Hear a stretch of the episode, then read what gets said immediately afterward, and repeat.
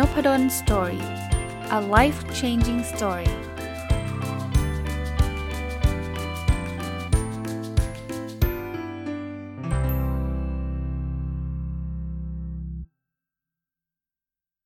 สวัสดีครับ ยินดีต้อนรับเข้าสู่นพดลสตอรี่พอดแคสต์นะครับ ก็วันเสาร์นะยังคงเป็นรายการ Weekend Entrepreneur หรือผู้ประกอบการวันหยุดเช่นเดิมนะครับ อย่างที่ผมเล่าให้ฟังเมื่อวานนี้ว่าผมมีการปรับผัง แต่ว่าวันเสาร์ยังคงเป็นเหมือนเดิมนะครับ ยังคงเป็นรายการ Weekend Entrepreneur ซึ่งจะอยู่ในนพดลสตอรี่ปกตินี่แหละนะครับ ก็วันนี้ผมจะเอาหนังสือเล่มหนึ่งนะเป็นหนังสือที่ชื่อว่า Gig นะครับ gig เนี่ยมันแปลว่าจะเรียกว่าใครดีละเป็นงาน ฟรีแลนซ์นะครับเป็นงานที่เราไม่ใช่งานประจำเราไม่ใช่เป็นพนักงานในบริษัทนะครับ หนังสือเล่มนี้เขียนโดยคุณซาร่าเคสเลอร์นะฮะคำโปรยของเขาคือ The Gig Economy The End of the Job and the Future of Work นะครับก็มันเป็นเทรนด์แล้วกันนะฮะเป็นเศรษฐกิจที่เขาเรียกว่าเป็น Gig Economy เนี่ยก็คือต่อไปเนี่ยบริษัทมันอาจจะจะเรียกว่า ใช้วิธีนี้มากขึ้น อ่า เดี๋ยวเดี๋ยวผมจะมารีวิวให้ฟังนะ ใช้วิธีนี้แบบนี้ฮะ ผมผมยกตัวอย่างก่อนแล้วกัน เช่นถ้าแต่ก่อนเนี่ยถ้าคุณอยากจะมีโรงแรมอย่างเงี้ยนะครับ คุณก็ต้องไปซื้อที่ดินเนาะ แล้วคุณก็ต้องไปสร้างโรงแรม ก็ต้องจ่ายเป็นหลายพันล้านนะเนาะ แล้วก็เปิดโรงแรมมาก็รับผู้นักท่องเที่ยวหรืออะไรก็ตามที่จะมาพักโรงแรมนะ พออย่างกิ๊กอีโคโนมีมาเนี่ยปุ๊บเนี่ยมันก็เกิด Airbnb ใช่ปะ Airbnb เนี่ยเขาก็บอกว่าเฮ้ยเขาไม่ได้สร้างโรงแรมนะ เอาเป็นว่าถ้าเกิดบ้านใครเนี่ยมีที่เหลือมีห้องเหลือเนี่ยคุณมาเปิดให้เช่าได้เลยนะ ผ่านแพลตฟอร์มของเขานะครับ เพราะฉะนั้น Airbnb ก็จะไม่ได้มี asset เยอะแยะมากมายนะคนก็ลูกค้าก็มาติดต่อใน Airbnb เสร็จปุ๊บเนี่ยก็ไปพักตามบ้านของคนที่เอาห้องว่างหรือเอาบ้านที่ว่าง หรืออพาร์ตเมนต์ที่ว่างมาให้เช่านะก็จะเป็นรูปแบบแบบนั้นนะครับ หรือ Uber ยกตัวอย่างอีกที่หนึ่งนะครับ Uber เนี่ยก็ไม่ได้มีรถของตัวเองใช่ไหมแต่เขาก็เปิดเป็นเป็นแอปพลิเคชัน เป็นเว็บไซต์หรือเป็นแพลตฟอร์มเนี่ยนะครับ ให้คนที่มีรถเนี่ยบอกคุณมา register ได้นะ แล้วเสร็จแล้วเนี่ยคุณก็ขับรถใครที่ต้องการรถก็เรียกผ่านแอป Uber เนี่ยก็ก็คนก็ที่ขับรถเป็นจะเรียกว่าอะไรเขาเขาไม่ได้เป็นพนักงาน Uber ครับเขาเป็น independent worker หรือเป็น gig worker เนี่ย ที่เขาใช้ศัพท์คำนี้นะครับ ก็คือเป็นคนทั่วๆไปนี่แหละที่มีรถ แต่ไม่ได้ใช้งานรถมากมาย ก็สามารถมาสร้างไรายได้ได้นะคราวนี้หนังสือเล่มนี้เนี่ยมันมันเกี่ยวกับ week end entrepreneur ยังไง ผมก็มองว่าอาชีพหนึ่งที่ week end entrepreneur ทำได้เหมือนกันนะคืออาชีพเป็น gig worker นะคือ week end entrepreneur เนี่ยโจทย์มันคือมันมีงานประจำอยู่ใช่ไหมผมยกตัวอย่างง่ายๆเลยนะของเมืองไทยประเทศไทยไม่ได้ใช้ Uber เป็น Grab เนี่ยอะ สมมุติว่าวันจันทร์ถึงศุกร์เนี่ย เราทำงานประจำเนี่ยเราอาจจะขับรถไม่ได้ เราต้องขับรถไปทำงาน เราต้องทำงานขับรถกลับบ้านอะไรเงี้ยนะครับ ก็ก็ก็ทำงานประจำไป แต่เสาร์อาทิตย์เนี่ยเราอาจจะสามารถหาไรายได้เพิ่มเติมจากการเป็นคนขับ Grab ก็ได้อะยกตัวอย่างนะครับหรือใครที่มีห้องว่างบ้านให้เช่า ซึ่งตอนนี้อาจจะยากหน่อยเพราะว่านักท่องเที่ยวไม่มีนะ แต่ต่อไปในอนาคตเนี่ยโควิด -19 หายไปหรืออะไรก็ตามเนี่ย เราก็อาจจะเเปิด Airbnb ได้ แต่มันมี challenge นิดหนึ่งนะครับ เพราะว่าทั้งทั้ง Uber ทั้ง Grab ทั้ง Airbnb เนี่ยในแต่ละประเทศก็จะเจอ challenge คล้ายๆกันนั่นคือเรื่องของกฎหมายนะครับบางทีบางแห่งเขาก็จะเขียนเลยนะ บอกว่าไม่ไม่สามารถนะ คุณจะมาซื้อคอนโดของเราแล้วมาทำ Airbnb ไม่ได้นะ เราไม่อนุญาตนะ หรือกฎหมายของประเทศเราหลาย ๆ อันนะครับ แม้กระทั่ง Grab เองก็ก็มีประเด็นมีมีเรื่องต้องพูดคุยว่า เอ๊ะอย่างนี้คนขับมันขับได้เหรอมันเป็นรถมัน คล้ายๆแท็กซี่ใช่ไหมแต่ว่าเรามีทะเบียนเขาเรียกอะไรบัตร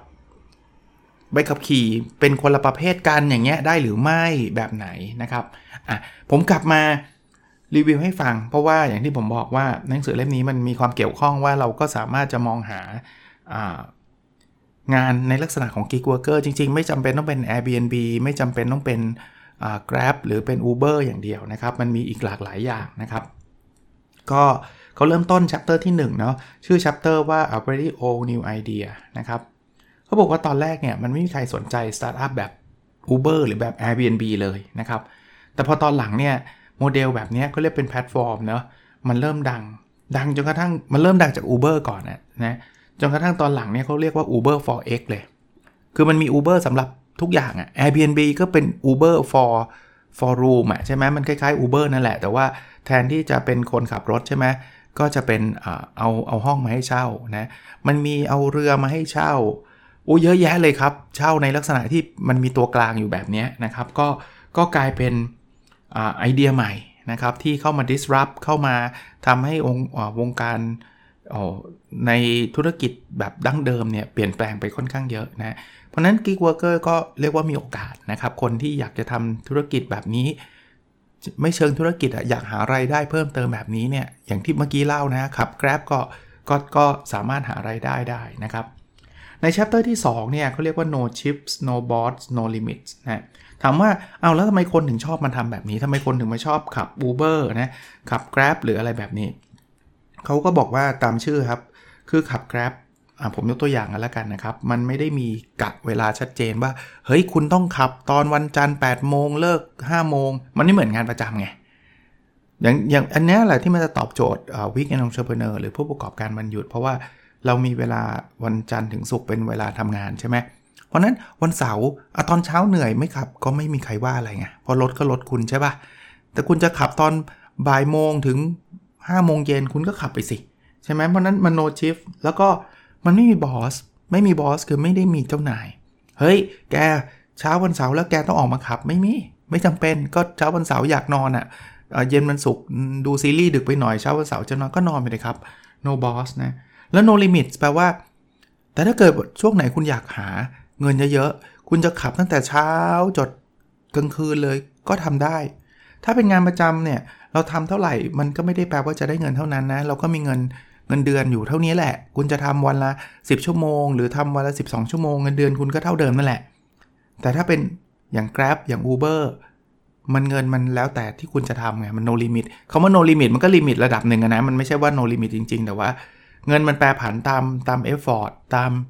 ความพยายามของเรานะครับ คนก็เลยสนใจมาก แล้วผมก็คิดว่ามันก็เป็นอีกโมเดลหนึ่งที่มันจะมาตอบโจทย์ไอ้ตัว weekend entrepreneur อีกประเด็นหนึ่งในในบทที่2เนี่ยเขาบอกว่าพอมันเกิดสิ่งเหล่านี้มาเนี่ยคนรุ่นหลังเลยมองงานต่างจากคนรุ่นก่อนนะคนรุ่นก่อนต้องการงานแบบงานประจำอะ่ะเช้าไปเย็นกลับแบบเวลา fix ๆเลย8โมงเลิก5โมงอะไรเงี้ยแต่คนรุ่นหลังเนี่ยต้องการ freedom ต้องการอิสระมากขึ้นนะครับและที่สำคัญอีกอันนึง ซึ่งมันก็ตอบโจทย์ของผู้ประกอบการมันหยุดที่เราคุยมาตลอดคือ มันเป็นวิธีการสร้างไรายได้โดยที่ไม่ต้องใช้เงินลงทุนมากนักมากนักอะ่ะ อย่างคนที่ขับ Grab ผมยกตัวอย่าง Grab ก่อนแล้วกันนะครับ หรือ Uber เนี่ยนะครับ ก็ส่วนใหญ่เป็นคนที่มีรถอยู่แล้วเนาะเพราะฉะนั้นเนี่ยการที่เราเอารถที่แทนที่วันเสาร์จะจอดอยู่เฉยๆหรือวันทิตย์จอดอยู่เฉยๆเนี่ยมาขับ Grab เนี่ยมันแทบจะไม่ได้มีเงินลงทุนอะไรเพิ่มเติมยังมากก็คือค่าน้ำมัน แต่ค่าน้ำมันมันก็จะเกิดขึ้นเมื่อมีคนเรียกใช่ปะ่ะส่วนใหญ่มันก็จะคุ้มค่านะครับ ในลักษณะแบบนี้มันไม่ได้โอ้โหต้องต้องใช้เงินลงลงทุนยากมากมาย หรือ คนจะทำ Airbnb ส่วนใหญ่ใช่ไหมก็จะใช้ห้องที่ว่างอยู่แล้ว ก็มีบ้างเหมือนกันนะครับ ที่จะไปลงทุนซื้อซื้อคอนโดซื้ออะไรเพื่อทำสิ่งนี้เลย แต่ว่าก็ก็ไม่ใช่ส่วนใหญ่นะ ส่วนใหญ่ก็จะเป็นที่ที่มันว่างอยู่แล้วนะครับ คราวนี้โดยสรุปในบทที่ 2 ก็บอกข้อดีของการเป็นพนักงานที่เขาเรียกว่า independent worker แบบนี้ คือเราไม่ต้องไปสนใจเรื่อง เรื่องพวก culture ของบริษัท เรื่อง growth ของบริษัท ความมั่นคงของบริษัทเลยนะครับ คือเราเป็นนายตัวเองอะกึ่งกึ่งจะเป็นนายตัวเองเลยด้วยซ้ำเอางี้แล้วกันนะครับ อยากทำก็ทำไม่อยากทำก็ไม่ต้องทำแต่ถ้าเราไปสมัครงานแบบงานประจำเนี่ยเฮ้ยเราต้องดูนะว่างานนั้นมันเหมาะหรือเปล่าไปทำ2เดือนโดนไล่ออกที่ซวยนะ หรือบริษัทมันจะล้มไม่ล้มนะแต่งานที่เป็น independent worker เนี่ยมันมันค่อนข้างที่จะไม่ได้เกี่ยวข้องกับ culture คือ เราไม่ต้องไปสนใจยกตัวอย่าง Grab ก็แล้วกันนะว่าเฮ้ย culture ของ Grab มันเป็นยังไงอะไรเงี้ยมันอาจจะส่งผลกระทบบ้างแต่ว่าเราไม่ใช่พนักงานประจำไงอ่ามาถึงบทที่ 3 นะครับ the best of bad options นะ ถ้าแปลแปลเป็นภาษาไทยก็คือในบรรดา bad option เนี่ย อะไรคือสิ่งที่ดีที่สุดนะ บทนี้สรุปง่ายๆว่า คนเราเนี่ย เริ่มสนใจงานอิสระมากขึ้นครับ แล้วประกอบกับบริษัทก็สนใจให้คนหาคนทำงานแบบอิสระมากขึ้นด้วย เอาไอ้คนที่สนใจงานสละเนี่ยมันมันชัดเจนอยู่แล้วนะครับ เพราะว่าอย่างที่บอกนะไม่ไม่มีข้อจำกัดนะครับ ไม่มีหัวหน้า ไม่มีเวลาเข้างานอะไรที่ชัดเจนนะแต่บริษัทสนใจเพราะว่าบริษัทจะเป็นบริษัทที่ผมใช้ภาษาภาษาอังกฤษเรียกว่า lean มากอะ่ะเพราะเขาจะไม่มีคนงานประจำซึ่งเดี๋ยวจะพูดต่อไปนะว่าไอ้ประเด็นนี้มันเป็นประเด็นที่มีข้อโต้แย้งต่อมา เราเราลองนึกถึง Airbnb กับ โฮเทลทั่ว ๆ ไปครับว่าโควิด -19 นะส่งผลกระทบกับทั้ง 2 กลุ่มนี้ต่างกันยังไง อย่างแรกเนี่ยเหมือนกันคือรายได้ไม่เข้า ใช่ไหมเพราะว่ามันเกิดล็อกดาวน์เนี่ยนะไม่มีนักท่องเที่ยวเดินทาง เพราะฉะนั้นเนี่ยไม่ว่าจะเป็นโรงแรมทั่วไป หรือไม่ว่าจะเป็น Airbnb รายได้ไม่เข้า ตรงนี้ไม่ไม่ไม่ได้ต่างมาก แต่สิ่งที่ต่างกันมากๆคือคือค่าใช้จ่ายฮะเพราะว่าอะไร เพราะว่าถ้าเป็นโรงแรมทั่วไปเนี่ยมันมีพนักงานประจำ เราไม่มีรายได้ก็จริง แต่เราก็ต้องจ่ายค่าค่าจ้างพนักงาน มันมีฟิกคอร์สมันมีต้นทุนคงที่มันมีสถานที่ที่ต้องดูแลรักษาเต็มไปหมด แต่ Airbnb แทบไม่มีฟิกคอร์สเลยครับ เพราะอะไรครับ เพราะว่าเขาไม่ได้มีโรงแรมของตัวเองไงอย่างที่บอกไงมันเป็นแค่แพลตฟอร์ม ให้คนที่มีห้องว่างเอามา list เอามาเอามาประกาศเท่านั้นเองครับเขาไม่ได้ต้องจ่ายเงินค่าดูแลห้องว่างเหล่านั้นนี่ถูกไหมอย่างเงี้ย Airbnb จึงอยู่รอดได้ง่ายกว่านะครับเขาก็เลยสนใจโมเดลแบบนี้เยอะขึ้น ซึ่งก็ถือว่ามันก็เป็นโอกาสของคนที่อยากจะเป็นผู้ประกอบการวันหยุดเนาะเราก็สามารถที่จะเข้าถึงงานแบบนี้ได้มากขึ้น มาถึงบทที่ 4 นะครับ บทที่ 4 เขาตั้งชื่อว่า Uber for X นะครับก็เมื่อกี้อย่างที่เล่าให้ฟังนะ พอโมเดลแบบนี้มันเริ่มดังคนก็ทำตามกันเยอะนะครับ บางทีเนี่ยการเริ่มทำในสิ่งแบบนี้เขามองในมุมของคนคนทำนะเป็นบริษัทเนี่ยทำสตาร์ทอัพเนี่ยบางทีก็เกิดจาก pain pain ก็คือแบบอย่างอย่าง Airbnb เนี่ยคนก็รู้รู้สึกว่าคนก่อตั้งนะว่า เอ๊ะฉันจะไปในเมืองเนี้ยหาโรงแรมไม่ได้เลยอะไรอย่างเงี้ยนะครับก็มันก็เป็น pain ใช่ปะ่ะนะหรืออาจจะเกิดในช่วงอายุใดก็ได้ไม่จำเป็นต้องเป็นคนหนุ่มสาว มองอีกมุมหนึ่งนะ ถ้าใครแบบ ไม่ได้อยากจะเป็นแค่ gig worker หรือ independent worker หรือคนที่จะมาขับ Grab อย่างเดียวเนี่ย อยากจะทำสตาร์ทอัพแต่ทำวันเสาร์อาทิตย์เนี่ย มันอาจจะยากหน่อยนะ แต่มันก็มีมีโอกาสเหมือนกันนะ ลองมองว่ามันมีอะไรที่เป็น pain นะ แล้วเราเริ่มธุรกิจแบบนั้น แล้วความเป็นแพลตฟอร์มเนี่ยที่เมื่อกี้ผมเรียนให้ฟังนะว่ามันไม่ได้ใช้เงินลงทุนเยอะมากแต่แน่นอนอะอาจจะต้องลงทุนเว็บไซต์แน่นอนอาจจะต้องลงทุนแอปพลิเคชัน แต่มันไม่ใช่ลงทุนสร้างโรงแรมอะ ไม่ใช่ลงทุนอะไรเป็นพันล้านแน่ๆนะครับ เพราะฉะนั้นเนี่ยลองดูในมุมนี้ก็ได้ว่า เอ๊ะเราจะทำโมเดลคล้ายๆ Uber คล้ายๆ Airbnb กับเรื่องอะไรได้บ้าง แล้วอย่าไปคิดว่าโอ้โหต้องคนใช้ 20 ล้าน 30 ล้าน เพราะเราไม่ได้กะเป็นสตาร์ทอัพในระดับนั้น เราพูดถึงในเรื่องของ weekend entrepreneur เอากลุ่มเล็กๆก็ได้นะครับ กลุ่มที่แบบเอางี้ผมผมเล่าเล่าเรื่องลูกศิษย์ผมให้ฟังแล้วกันนะ ที่ธรรมศาสตร์เนี่ยเขาทำ คล้ายๆสตาร์ทอัพอะชื่อมอชีตนะเนี่ยพูดโฆษณาให้เลยนะคือเขาเขาเป็นการจับคู่คล้ายๆ Uber นี่แหละ จับคู่อะไรคนที่เขาเขียนสรุปในวิชาที่เรียนอะเขาเรียนเสร็จแล้วเขาทาสรุปสมัยผมเด็กๆ สมัยผมเป็นนิสิตนักศึกษาเนี่ยผมก็ยืมเพื่อนสนิทผมซีหรอก เพราะว่าผมเขียนได้ไม่สวยเท่าเขาไม่ละเอียดเท่าเขานะก็ไปซีหลอกกัน แต่ตอนนี้ก็มีแบบนั้นแหละ มันก็มีเพื่อนที่แบบสรุปชีตได้ดีสรุป powerpoint สรุปที่อาจารย์สอนได้ดีเนี่ยไอ้มอชีตเนี่ยก็เป็นแพลตฟอร์มตรงกลางครับ ที่ให้คนเขียนสรุปเนี่ยไหนๆสรุปแล้วใช่ไหมแทนที่จะไปแจกเฉยๆคุณก็มาขายบนเว็บไซต์เลยนะครับ ส่วนคนซื้อก็ก็แทนที่จะต้องไปหาซีร็อกซ์จากเพื่อนใช่ไหมก็มาซื้อจากเว็บไซต์เนี่ยแล้วเว็บไซต์ก็ take เอ่อเขาเรียกว่าอะไรนะครับหักค่าคอมมิชชั่นไป ซึ่งเขาทำได้ขณะที่เขาเรียนนะครับ ปัจจุบันเขาก็ยังเรียนอยู่เทอมที่เทอมที่แล้วหนึ่งในโฟลเดอร์ก็เรียนกับผมอยู่นี่แหละ อย่างเงี้ยผมคิดว่ามันมันสามารถทำได้ในในมุมของผู้ประกอบการมันหยุดนะ่ะเพราะนี่คือนักศึกษานะครับ ไม่ได้โหลงทุนเป็นพันล้านหมื่นล้าน ไม่ได้เป็นเลสฟัน เป็นเยอะแยะมากมาย เป็นนักศึกษาธรรมดา แต่ว่าก็มีคนสนใจลงกันเยอะแยะมากมายนะครับ มุมนี้ก็ก็มาฝากไว้ด้วยนะครับอ่า chapter ที่ 5 นะครับ บทที่ 5 เนี่ยเขาเขียนชื่อบทไว้ว่า Light and ATM in your pocket นะครับเขาก็มีสถิติหลาย ๆ อย่างมาเล่าให้ฟังนะครับ ว่าคนเริ่มมีรายได้จาก Uber Airbnb เนี่ยเพิ่มขึ้น 47 เท่านะ ตั้งแต่ปี 2012 มายังปี 2015 นะครับ คือประมาณ 3 ปีเนี่ยรายได้เพิ่มขึ้นไม่ใช่รายได้ของ Uber นะครับ รายได้ของคนขับ Uber คนคนที่มีห้องปล่อยให้เช่าเนี่ยเพิ่มขึ้น 47 เท่านะฮะ แล้วมีคนเริ่มสนใจโมเดลแบบนี้ประมาณ 4%ของคนใน US ในอเมริกาทั้งหมดนะก็ก็เป็นสถิติที่น่าสนใจในประเทศไทยอาจจะ อาจจะยังไม่มีตัวเลขนี้หรือมีผมผมไม่ทราบอาจจะเข้าไม่ถึงนะครับ อีกอันนึงคือออย่างที่บอกนะครับวัยรุ่นต่างๆ คนทำงานต่างๆ เริ่มมองว่า full time job ก็คืองานประจำอาจจะไม่ตอบโจทย์หลายคน ถามว่าไม่ตอบโจทย์ใครบางคนนี่เพิ่งมีลูกไง ก็ต้องดูแลลูกนะครับ หรือบางคนมีคุณพ่อคุณแม่ที่ต้องดูแลอย่างเงี้ยเขาก็อาจจะต้องออกมาจาก full time อะคือเขาทำงาน full time ไม่ได้อย่างเงี้ย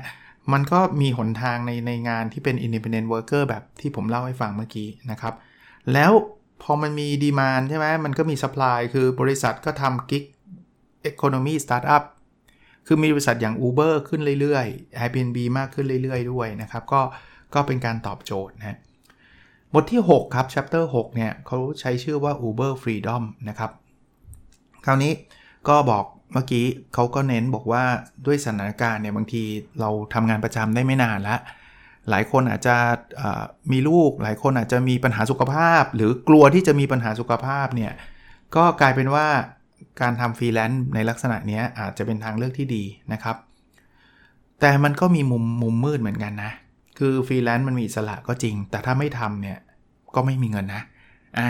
บางคนคิดว่า เอ้ย ออกมาจะชิลเว้ย สบายจะทำเมื่อไหร่ก็ได้ก็จริงครับ แต่ไม่ทำก็ไม่ได้เงินนะ ถ้าเป็นหน่วยงานองค์กรงานประจำเราเนี่ย ยังไงไม่ไม่มากก็น้อย ยังไงเงินเดือนมาทุกทุกเดือนอะถูกปะถ้าเราไม่โดนไล่ออกก่อนเนี่ย ผมก็ถึงบอกว่าถ้าเป็น weekend entrepreneur หรือผู้ประกอบการวันหยุดก็ทำมันทั้ง2อย่าง เสาร์อาทิตย์ก็ทำในลักษณะแบบนี้แหละครับ งานเป็น independent worker เนี่ยนะครับ ถ้าเหนื่อยวันอาทิตย์ไหนเหนื่อยก็ไม่ต้องทำไง ไม่ต้องทำอาทิตย์นั้นก็ไม่ได้เงิน แต่เราก็ยังมีเงินเดือนอยู่เนาะ บทที่ 7 ครับ ชื่อบทว่า a competing story นะครับเขาก็บอกว่าถึงแม้ว่าพวกกลุ่ม gig worker พวกนี้ได้เงินมากกว่าค่าจ้างเฉลี่ยนะ แต่ส่วนใหญ่แล้วเนี่ย ต้องบอกว่ามันมีแค่บางคนเท่านั้นเอง มีอาจจะมี story ว่าโหขับ Grab ได้เดือนละเท่านั้นเท่านี้เยอะแยะ แต่เขาบอกเอาจริง ๆ แล้วมันเป็นส่วนน้อยนะgig worker ส่วนใหญ่ที่ทำเนี่ย ก็ได้เงินน้อยกว่าค่าเฉลี่ยคำว่าค่าเฉลี่ยคือค่าเฉลี่ยรายได้ทั่ว ๆ ไปนะครับ เพราะฉะนั้นมันก็ไม่ใช่โลกสวยว่าเราจะมาขับ Grab แล้วเราจะรวยได้ทันทีนะยกเว้นว่าเรามี passion เราทำได้ดีจริง ๆ อะไรเงี้ยก็ก็อีกเรื่องหนึ่ง อันนี้ก็เป็นการสื่อสารให้คนเห็นอีกมุมหนึ่งด้วยนะครับว่ามันไม่ใช่เป็น เรื่องราวที่สวยงามตลอดเวลานะครับ บทที่ 8 ชื่อว่า don't call us นะครับ คือมันเป็นบทที่เขาพูดถึงว่าคนที่เป็นสตาร์ทอัพที่มาทำเป็นคล้ายๆ Uber นะ Uber for X เนี่ย มันก็ไม่ได้ทุกที่นะ ที่ treat หรือที่จัดการได้ดีอะนะครับ คือบางคนเนี่ยก็เอาเปรียบเอาง่ายๆนะครับ บางสตาร์ทอัพก็เอาเปรียบคนที่เป็น gig worker เหมือนกันนะครับ คือมันมีเรื่องราวของบริษัทแห่งหนึ่งที่ทำคล้ายๆเป็นแพลตฟอร์มนะแต่แต่ไม่ใช่เป็นเรื่องขับรถ ไม่ใช่เป็นเรื่องโรงแรม แต่เป็นแพลตฟอร์มการทำความสะอาดนึกภาพงี้ เรามีแม่บ้านเต็มไปหมดเลยใช่ไหมแล้วก็มีบ้านที่ต้องการแม่บ้านเต็มไปหมดเลย แต่ว่าเราก็ไม่รู้จะไปหาจากไหนยังไง เขาก็เลยทำแพลตฟอร์มขึ้นมาแล้วบอกว่าเอางี้ คุณอยากได้รับ job ทำความสะอาดบ้านไหม ถ้าอยากได้รับก็มาลิสต์เรา เดี๋ยวเราจะสอนให้นะครับว่าทำความสะอาดเป็นยังไงแบบไหน ในขณะเดียวกันเขาก็ประกาศไปบอกมีบ้านไหนอยากได้คนทำความสะอาดไหมวันไหนยังไงมาจองได้นึกออกไหมเขาเป็นส่วนกลางเขาเป็นตัวกลางเออเขาเป็นตัวกลาง ในหนังสือเนี่ยเล่าให้ฟังว่ามันก็มีลักษณะของการแบบ พอพอรีคูดแม่บ้านเข้ามา แต่ไม่ใช่เป็นพนักงงานประจำนะ ก็ถ้ามีงานเขาถึงจะได้เงิน แล้วแล้วบริษัทนี้ก็จะหักค่าคอมมิชชั่นไปหักหัวคิวไปนะครับ ปรากฏว่าจริง ๆแล้วไอ้คนงานเนี่ยที่มาทำงานทำความสะอาดเนี่ยต้องใช้จ่ายอะไรเยอะมากเลยนะ แม้กระทั่งผงซักฟอกอะไรพวก cleaning อะไรพวกนี้คือไอ้พวกสารเคมีที่ใช้ทำความสะอาดคือเขาก็ให้บางส่วนแต่มันน้อยอะ่ะบางทีต้องจ่ายเงินหลายอย่าง แล้วไปไปมาๆเนี่ยก็มีคนคำนวณบอกว่าเฮ้ยมันจ่ายต่ำกว่าค่าแรงขั้นต่ำด้วยนะครับ คราวนี้บางคนบอกอ้าวถ้างั้นเนี่ยจริง ๆ มันเป็นการเอาเปรียบไหม นะครับ เพราะฉะนั้นเนี่ยควรจะเปลี่ยนคนเหล่านี้ให้กลายเป็นพนักงานประจำหรือเปล่า เพราะว่ามันมันเหมือนกับบริษัทเหล่านี้เนี่ยจ้างแรงงานโดยจ่ายค่าแรงต่ำกว่าค่าแรงขั้นต่ำอะอารมณ์คล้ายๆแบบนั้น แต่ประเด็นมันอยู่อยู่ตรงนี้ครับ เมื่อไหร่ก็ตามเนี่ยถ้าเราไปบังคับบอกให้บริษัทเนี้ยตามกฎหมายเลยนะ ต้องจ้างพนักงานที่เป็น independent worker ให้เป็นพนักงานประจำมีสวัสดิการสตาร์ทอัพพวกนี้ก็จะเจ๊ง เหตุการณ์นี้เกิดขึ้นถ้าผมจำไม่ผิดของใน Uber ในในรัฐแคลิฟอร์เนียเร็วๆ นี้เลยนะครับ ที่เขาบอกว่าคนขับ Uber เนี่ยควรจะถูก treat เหมือนพนักงานประจำของ Uber ซึ่ง Uber บอกว่าถ้าเกิดถูก treat เขาก็จะไม่มี operation นี้ในแคลิฟอร์เนียนะนะเพราะว่าเขาอยู่ไม่ได้หรอก ถ้าถ้าเป็นให้พนักเป็นเป็นพนักงานประจำนะครับ ก็ก็เป็นประเด็นนะครับในบทที่ 8 นะครับ บทที่ 9 ชื่อ the good job strategy นะครับ คือ เขาก็บอกว่าแต่ถึงแม้ว่าบริษัทเหล่านี้เนี่ยจะจะไม่อยากรับพนักงานอิสระเหล่านี้เป็นพนักงานประจำเนี่ย แต่ว่ามันก็มี evidence หรือว่ามันก็มีหลักฐานว่ายิ่งดูแลคนดีเท่าไหร่เนี่ย ก็จะยิ่งทำให้คนนั้นนะทำผลงานดี คนนั้นก็จะอยู่กับเขาได้ยาวนาน ซึ่งก็แปลว่ารายได้ก็จะเพิ่มขึ้นนะ อันนี้มองในมุมของบริษัทนะครับ ก็ถ้าถ้าเป็นบทเรียนสำหรับผู้ประกอบการวันหยุดเนี่ย ผมก็ อยากจะบอกว่าจะทำเป็น gig worker ก็ได้ เดี๋ยวก็ลองดูบริษัทที่เขา treat เราดีนิดนึง เพียงแต่ว่าเราทดลองได้ไงครับ ถ้าทำแล้วมันไม่ work เราก็แค่เลิกไง เพราะว่าเราไม่ได้ลงทุนอะไรมากมายนะครับ ยกเว้นว่าประเภทบริษัทว่าคุณจะต้องจ่ายเงินมาก่อนแสนหนึ่งซึ่งมันแปลกแล้วแหละถ้ามันเป็นแบบนั้นอย่าไปยุ่งแล้วกันนะครับ ส่วนตัวนะผมผมผมค่อนข้างคอนเซิร์นว่า เอ๊ะมันหลอกหรือเปล่าว่า ถ้าจะต้องมาทำงานให้เขาแล้วต้องจ่ายเงินมัดจงมัดจำอะไรที่มันแพงเวอร์วังอลังการน่ะ คือบางทีมันอาจจะต้องมีบ้าง ถ้าเราไปใช้อุปกรณ์เขาเขากลัวเราขโมยอุปกรณ์อะพอเข้าใจนะแต่มันถ้ามันเยอะเกินไปผมว่าอย่าไปเสี่ยงนะครับ หรือสืบเสาะหาข้อมูลที่ดีๆนะครับ บทที่ 10 ชื่อ the medium is the movement นะครับ บทนี้เขาจะเริ่มพูดถึงเรื่องกฎหมายที่เมื่อกี้ก่อนหน้านี้ผมเล่าให้ฟังนะครับ Uber ก็เริ่มจะโดนคนประท้วงนะครับ คือบางที Uber เนี่ยเขา ต้องการให้ demand กับ supply เนี่ยเป็นตัวกำหนดค่าแท็กซี่อะค่า Uber อะคือถ้าวันไหนฝนตกเนี้ยคนต้องการ Uber เยอะใช่ไหมเรทก็จะสูงเลยนะคนขับ Uber ก็จะได้เรทสูงอย่างเงี้ยพอแบบแบบนี้เสร็จปุ๊บเนี่ยคนลูกค้าก็ไม่พอใจ ในขณะเดียวกันถ้าวันไหนคนไม่ค่อยเรียก Uber เลยเรทก็จะต่ำเพื่อจะดึงให้ลูกค้าเรียก Uber มากขึ้นเนี่ยอารมณ์แบบนั้น แต่คนขับก็ด่าเลยบอกว่า เฮ้ยอย่างนี้มันไม่คุ้มค่าน้ำมันเว้ย คือถ้าจะให้ขับแบบนี้ไม่ขับดีกว่านะครับ คราวนี้ Uber ก็อาจจะโดนโดนคนขับประท้วงแบบไม่แฟร์คุณไปลดเลทแบบนี้ได้ยังไง เพียงแต่การประท้วงของ Uber เนี่ยมันมันยากมันรวมตัวกันยาก มันไม่เหมือนพนักงานประจำใช่ปะ่ะมันมีสหภาพมีอะไรที่แบบประท้วงได้ชัดเจน แต่ว่า Uber แค่จะรวบรวมคนที่ขับ Uber เนี่ยก็ ก็รวบรวมกันยากแล้วนะครับ เพราะแต่ละคนเขาก็มีความเป็นอิสระของเขาอะนะบทที่ 11 เนี่ย ชื่อ Uber for Politics นะครับ คือกลายเป็นว่าโมเดลอย่าง Uber เนี่ย กลายเป็นอิชูทางการเมืองได้เลยอิชชูทางการเมืองคืออะไร อย่างที่เมื่อกี้เล่าให้ฟังว่า คนก็จะเริ่มคุยกันเป็น 2 ฝั่ง ฝั่งหนึ่งก็บอกว่า เฮ้ย พนักงานที่ขับ Uber ขับ Grab พวกนี้ควรจะเป็น self employed หรือควรจะเป็น พนักงานประจำ self employed ก็คือคนที่เป็นแบบทำงานอิสระของเขา ซึ่งจะไม่ได้รับสวัสดิการจะไม่ได้รับการคุ้มครองใด ๆ จากบริษัท หรือควรจะเป็นพนักงานประจำที่จะได้รับการคุ้มครองได้รับสวัสดิการตามกฎหมาย ก็ก็กลายเป็นเรื่องการเมืองที่ต้องโต้เถียงโต้แย้งกันอีกยาวนะปัจจุบันก็ยังไม่จบนะครับในมุมนี้แล้วในแต่ละประเทศกฎหมายก็ไม่เหมือนกันด้วยนะบทที่ 12 ชื่อว่า pivot นะครับ เขาก็พูดบอกว่า เพราะฉะนั้นถ้าเกิดใครทำธุรกิจในลักษณะแบบนี้เนี่ย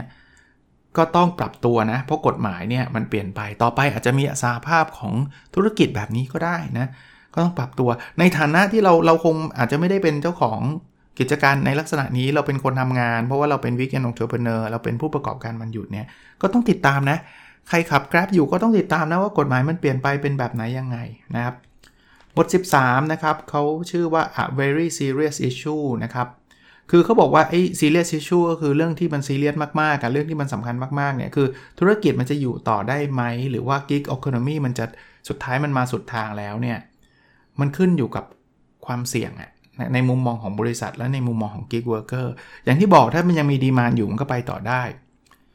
ตอนนี้ disruption มันเกิดขึ้นเยอะแยะนะครับผมผมยกตัวอย่างนะ แต่ก่อนเรามีแท็กซี่ เอาก่อนมีแท็กซี่เลยอะเราก็มีรถยนต์ขับพอมันมี pain ใช่ไหมมันก็มีรถสาธารณะมาใช่ไหมรถสาธารณะมันก็มีเพนอีกเรียกลำบากนู่นนี่นั่น บางคนก็รอรถเมย์นาน อยากไปเร็วก็เริ่มมีรถแท็กซี่มาให้บริการนะแต่มันก็มีการควบคุมอยู่ใช่ไหมว่าแท็กซี่จะต้องมีกี่คันต้องจดทะเบียนอะไรยังไง วันหนึ่ง Uber มาตู้ม disruption เลยแท็กซี่เกือบเดี้ยงเลย เพราะว่าอะไร เพราะว่า Uber เนี่ยใครก็ขับได้ละ แต่ต่อไป Uber ก็อาจจะเดี่ยงได้นะ Grab อาจจะเดี่ยงได้ถ้ามันมีรถ automatic car คือมันไม่จำไม่จำไม่จำเป็นต้องมี Uber อีกแล้ว เรื่องพวกนี้จะเป็นตัวกำหนดครับ เทคโนโลยีมันจะพัฒนาไปเรื่อยๆนะครับ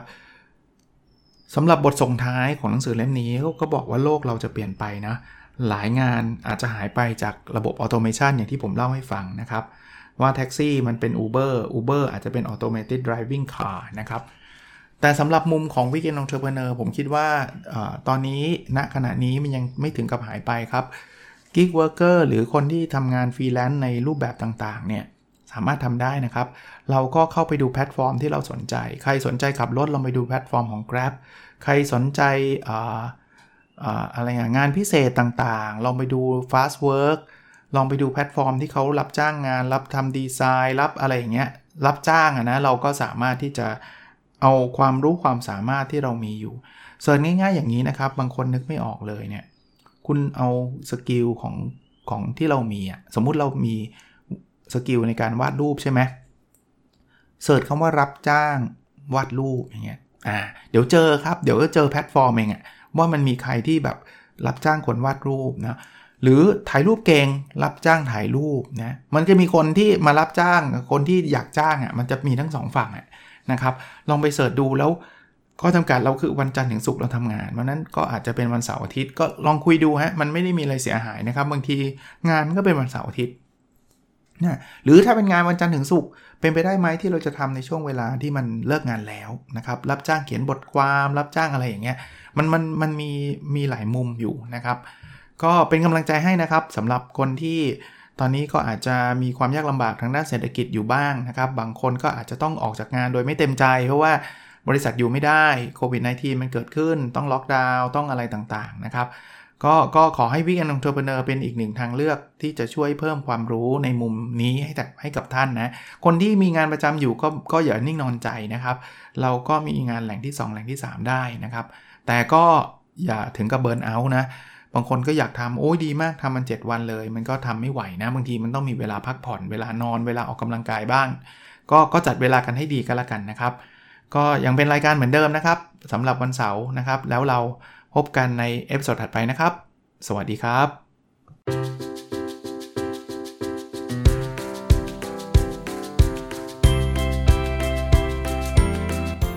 n o p a d o n Story a life changing story